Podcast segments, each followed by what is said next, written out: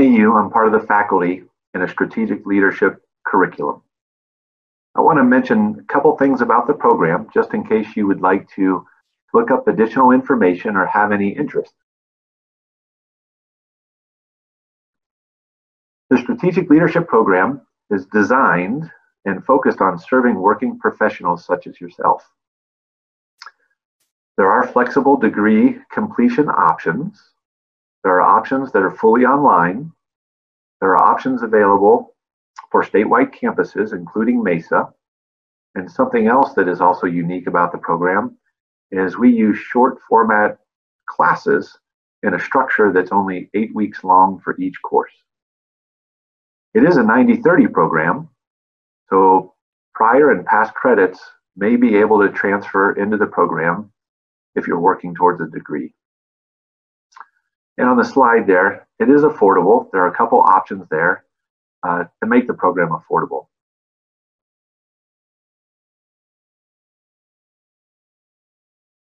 Another unique aspect of the program is that the instructors and faculty that are part of the program and teach and instruct the courses are experienced business professionals. They've been in the corporate world and some of them have even founded and started their own companies. There's a sampling on the slide of some of the courses that are included in the Strategic Leadership Program. For instance, Strategic Decision Making, Leading Innovation and Change, Thinking Like a CFO, Great Organizations and Operations, and Managing High Performance Teams. So that's just a sampling of some of the courses that are part of the Strategic Leadership Program at NAU. If you do have any interest or just simply want to learn more, at the bottom of the slide, there is a phone number, an email address, and there's also the URL that will give you additional details about the program. So without any further ado, let's start into the core content for today leading innovation.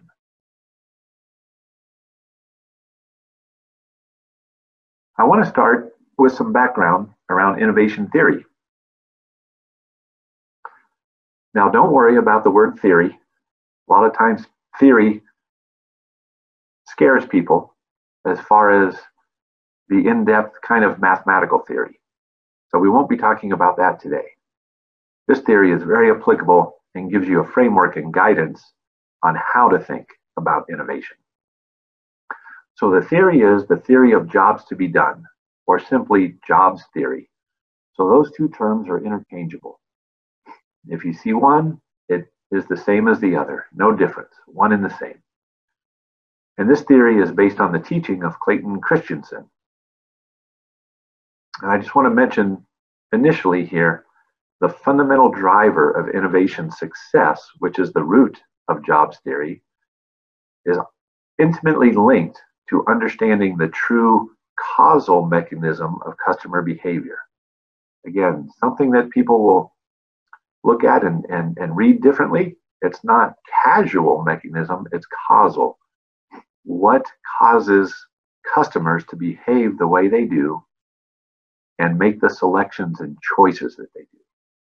So the fundamental driver is linked to the causal mechanism of customer behavior. Keep that in mind today.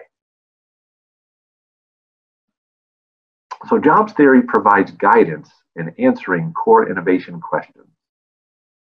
So three fundamental questions are as follows. How a company should innovate, where to look for for new innovation opportunities, and what products or services a company should create that customers are willing to purchase. So those are three core areas that jobs theory will provide guidance and a framework around to help guide you down that path in making certain decisions. Now, some of the terminology here is, is a little different. You know, job is one. You look at a job and people think of something just related to employment. But in this theory, jobs theory, a job is defined as the progress that a customer desires to achieve in a particular set of circumstances. So again, think of a job as the progress that someone wants to achieve, and the context or the particular set of circumstances is obviously vital to understanding that job and how customers are going to behave in those selection processes. So understanding the core drivers and causal mechanisms of customer behavior and selection is vital and critical to the innovation process.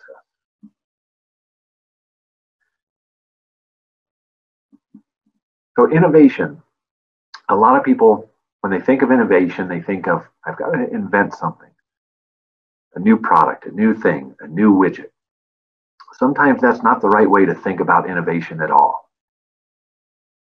So when you think about innovation, think progress, not products. And we'll explain in today why that makes sense.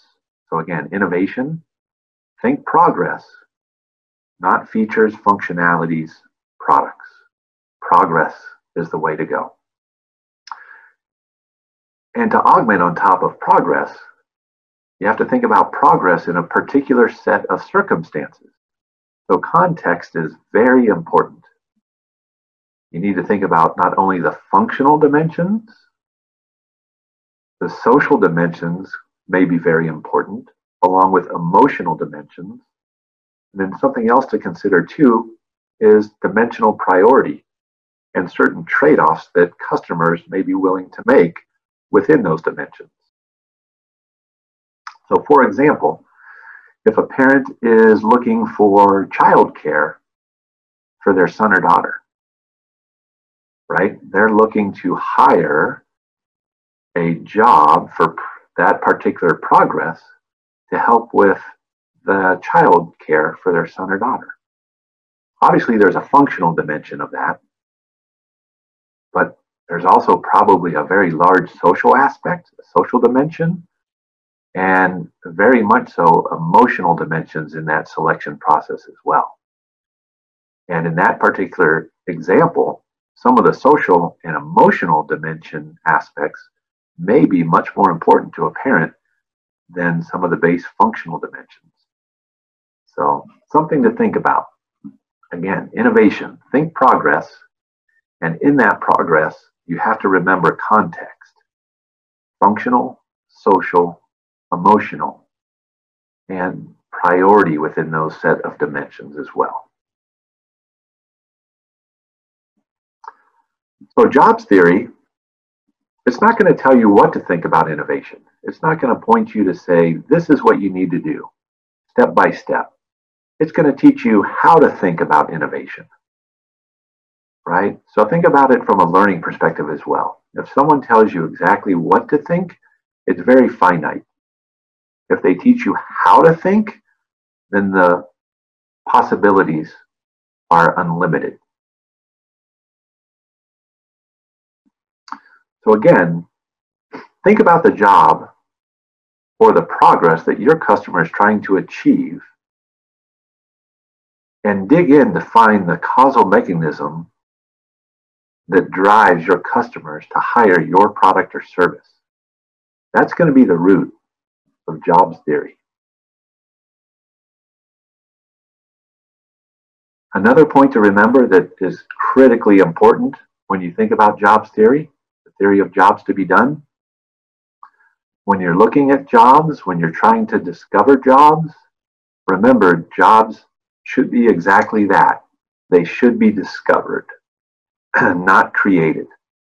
So if you create a job, you actually may be creating something that is not going to fulfill a need based on your, your customers. So you actually have to discover what progress they're trying to achieve in their life and why they want to, quote, hire your service or your product or your solution. So remember, jobs should be discovered not created. Okay, I'll pause there for a second in case there are any questions to this point.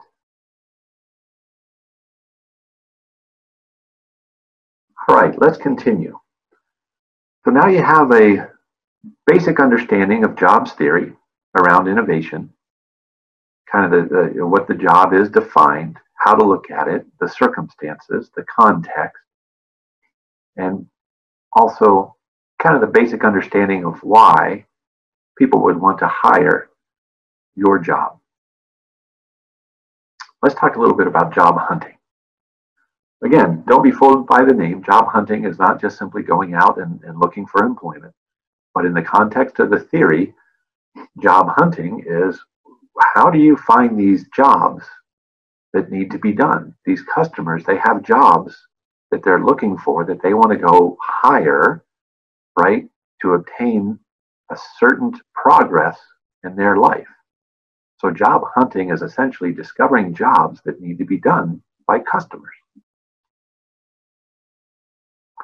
So first of all, let's look at the first bullet here on this slide. There's actually five categories for job hunting. Let's take a minute here to talk about each one. So finding a job close to home. A lot of jobs have been discovered just purely from personal need in your own life. You come across and you have progress that you want to make in your life, and something just may not fit the bill. There's not a solution out there that's perfect that you find that you can employ to, to make that progress. So, for example, Khan, uh, Khan Academy is is a great example. If you know Khan Academy, online learning, you know that started from a truly personal need within a within a family. You can you can Google Khan Academy and look at the history and see how that started, but it all came about from a personal need within a within a family for education. All right, let's move on to the next one. Competing with nothing. So this may seem kind of odd. So competing with nothing. But also, you need to understand that when you look to try to discover and find all the aspects around a job, right, that the progress is needing to be made by someone, an option is non consumption.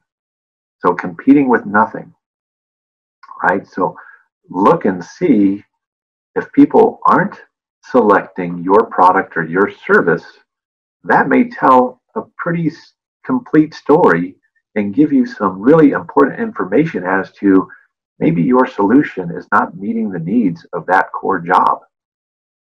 So competing with nothing really boils down to the consumer choosing to do nothing rather than choosing a solution that may only partially fit or may only partially work. So workarounds and compensating behaviors. You may see consumers use a product or, or something that it's not really intended for that particular use, but they have a job that needs to be done, uh, progress that needs to be made, and they do something in kind of a different or unique way. And they may make something work but it may not be a complete solution. So that may be a clue as well as far as discovering a job to be done, where workarounds and compensating behaviors are employed by customers to fulfill a need. The fourth area for job hunting is look for people or look for what people do not want to do. So an example here is in recent times, you've seen urgent cares pop up everywhere. You've seen minute clinics be created. So people didn't want to go to the doctor if they're sick, wait there for an hour or two, maybe call in the morning and, and not get in for a couple days, right? It was a long, drawn out process at times. So people didn't want to wait they didn't want to be distracted from their normal structure of the day. So then you had minute clinics pop up, you had urgent cares pop up to fill a need where people did not want to do kind of the traditional uh, offering of your typical doctor's appointment office. So that area, look for people do not want to do. It may uncover some jobs that need to be solved. And then unusual uses, kind of related to workarounds and compensating behaviors in a way. An example here would be um, Arm & Hammer baking soda. right? It started as baking soda, and now you see it in a lot of other cleaning products, right? It was an unusual use and something that wasn't the intended use at the very beginning of that product's existence. Okay, so job hunting, job hunting, discovering jobs to be done. Those five areas. Keep those in mind. As we said before, context and circumstance is very important in the relationship to jobs theory. So keep in mind the importance of context, the functional, social, and emotional dimension. What that will reveal is it may show you some related impact to how you want to uh, position your product or your service right? And also, it may give you more information around how you want to market your product or your service. So, context and the set of circumstances is very important.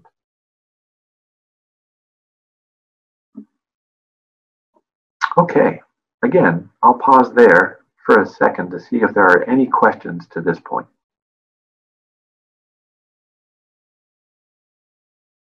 All right, let's continue. So the job to be done. So is it easy to understand the core job to be done? The progress that needs to be made by a set of customers in a certain set of circumstances? Absolutely not in most cases, right? Properly understanding a job to be done, it can be very challenging in practice right? There are a couple reasons for this. Sometimes customers, even if you ask them, they're not able to express exactly what they want or what they need. Their story, their explanation may actually tell a slightly different scenario. So that's something that when you're speaking with customers and trying to figure things out, you've got to understand that sometimes you know they're not going to tell you exactly what they're looking for. Another area, as we mentioned before, which is a little bit more difficult, is that non-consumer base, right? Why are people not choosing your product or your service? Trying to get their story is a little bit more difficult. But if you can find out why non-consumers are selecting something else or selecting nothing at all, that could give you some big clues in the innovation process. So careful observation and interaction with customers and sometimes with non-consumers will certainly assist in understanding the core job to be done. A couple other points that I wanted to make here. So there's something we call the big hire and the little hire. So for example, in a product situation, the big hire would be when a consumer actually purchases that product. They take it home, they unwrap it, and they use it for whatever intended purpose. And if it's a non consumable item, then we have this thing called the little hire. And that's do they use that product every day, every week, every month? Or did they use it once and they may never use it again? So a couple things to consider there. The big hire, sometimes easier, obviously, to collect data around.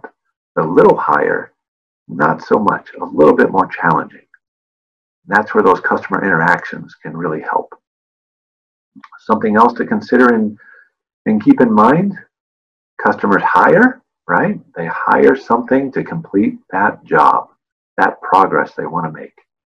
But they also fire Customers can fire that solution.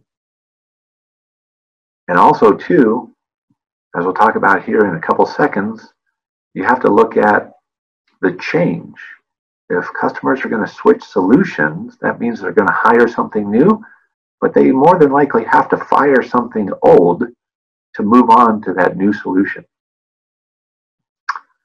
Another technique to help you understand and develop a full understanding of the job to be done could be using a storyboard tactic, kind of like what movies do when they create a movie.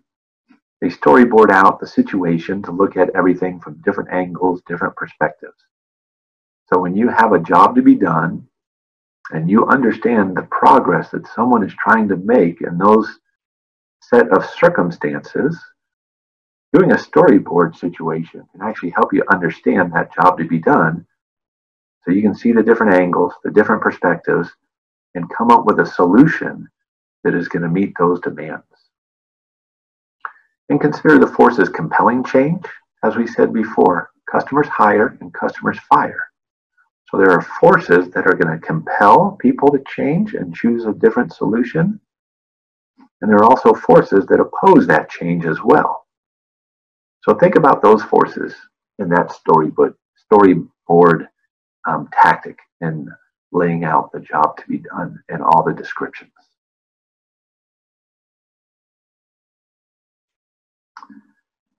Once you understand that job to be done, and you really have that core understanding, again, it's not trivial, can be very challenging. The next job is, or the, the next step, I should say, is you've got to develop a solution that solves that progress desired by your customer base. Now, obviously, developing a solution before understanding the job to be done doesn't make a lot of sense right? When you look at this theory. And you see that a lot of times. Uh, you'll see a product that maybe there's a lot of hype around a product and, and, and, and it does well for a short amount of time, but then it disappears in the marketplace. And it's because there really wasn't a job to be done. There was some hype, but then it faded away because it really didn't solve the job. There was no progress people were were trying to make you know, centered around that particular service or product. So understanding that core job to be done and then coming up with a solution that solves that job, that's the right way to go.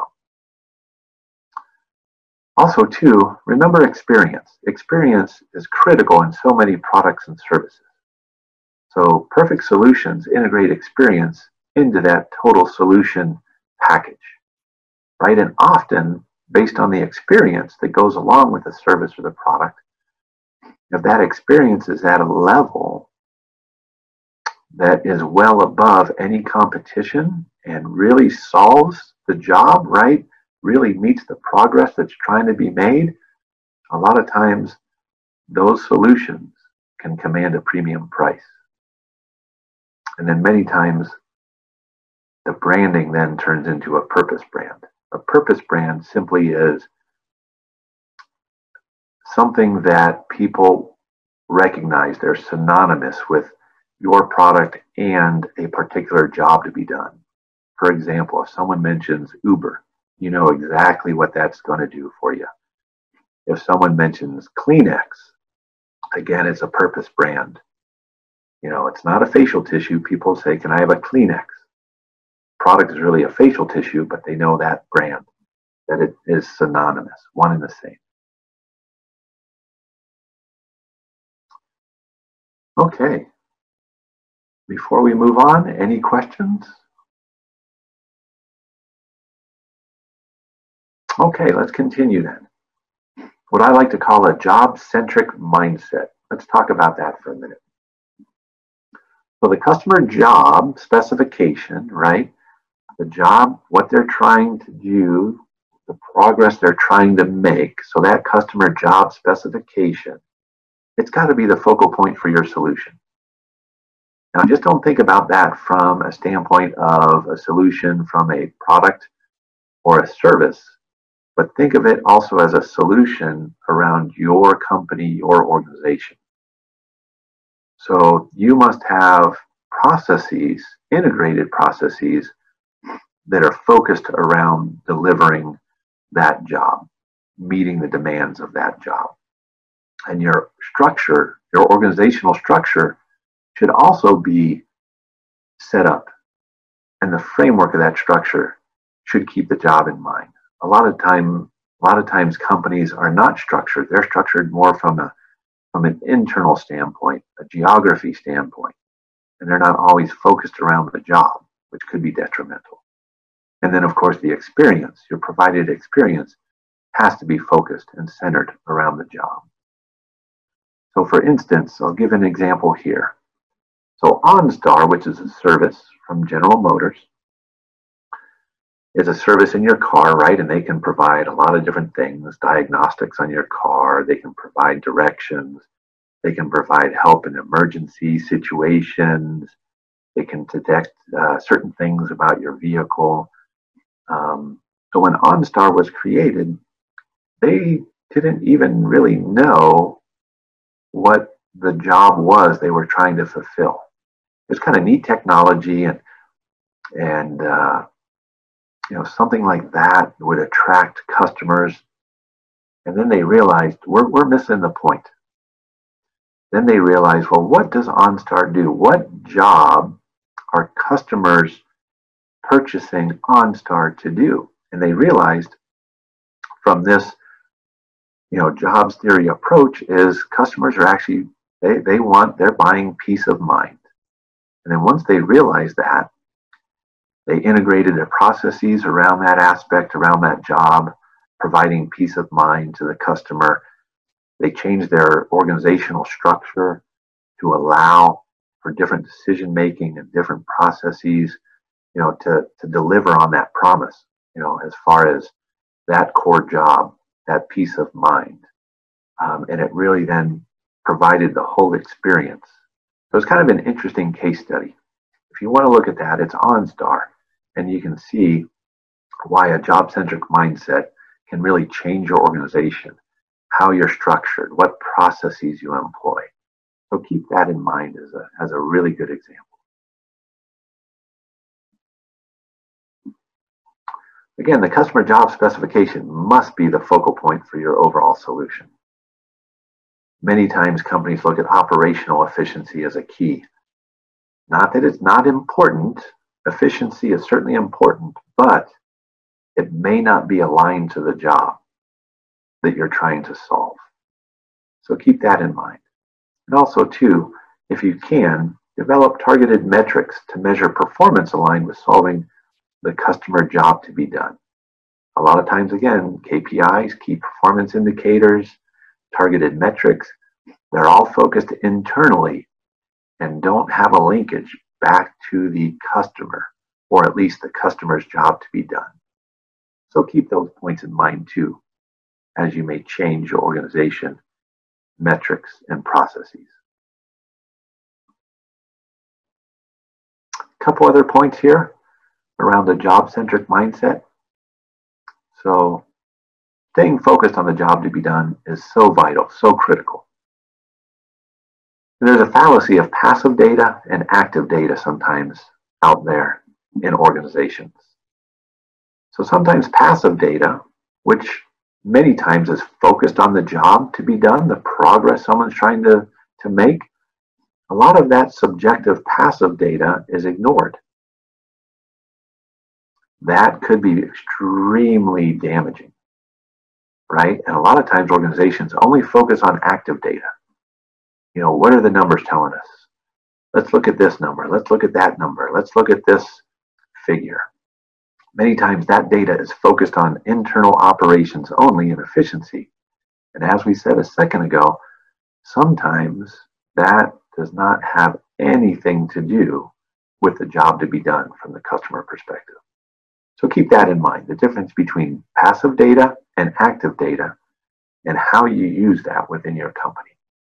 So stay focused on solving the core job and over time, solving the core job better. So let's move on to the job focused organization.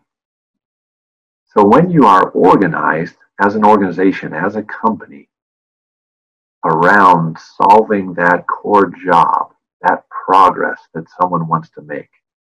So here are a couple benefits. Enables distributed decision making with intended purpose. Again, if you look at OnStar, this is you know a, a point that will be shown very clearly in that OnStar situation, right? Where they change their organization, their processes to align with that core job of delivering peace of mind. And that really allowed their team members to make decision making with intended purpose, centered and focused on that job. Another benefit of job focused organization is it aligns resources against what matters most and what should matter most. Delivering on that promise to fulfill that job, right, of that customer. That job of that customer, they want a certain progress, and you're delivering a solution to meet that need. So keeping that in mind certainly will align resources against what matters most. It also unifies the culture of your organization. It inspires people, it aligns people, it directs them to that one most important cause. Another benefit, as we talked about before, if you have metrics that align, you're going to measure what matters most. And then you'll be able to change and tweak and morph to make sure that the job is at the core of what you do. And with all those other things put together, efficiency will come along. It really will enable lean operations in your company, in your organization.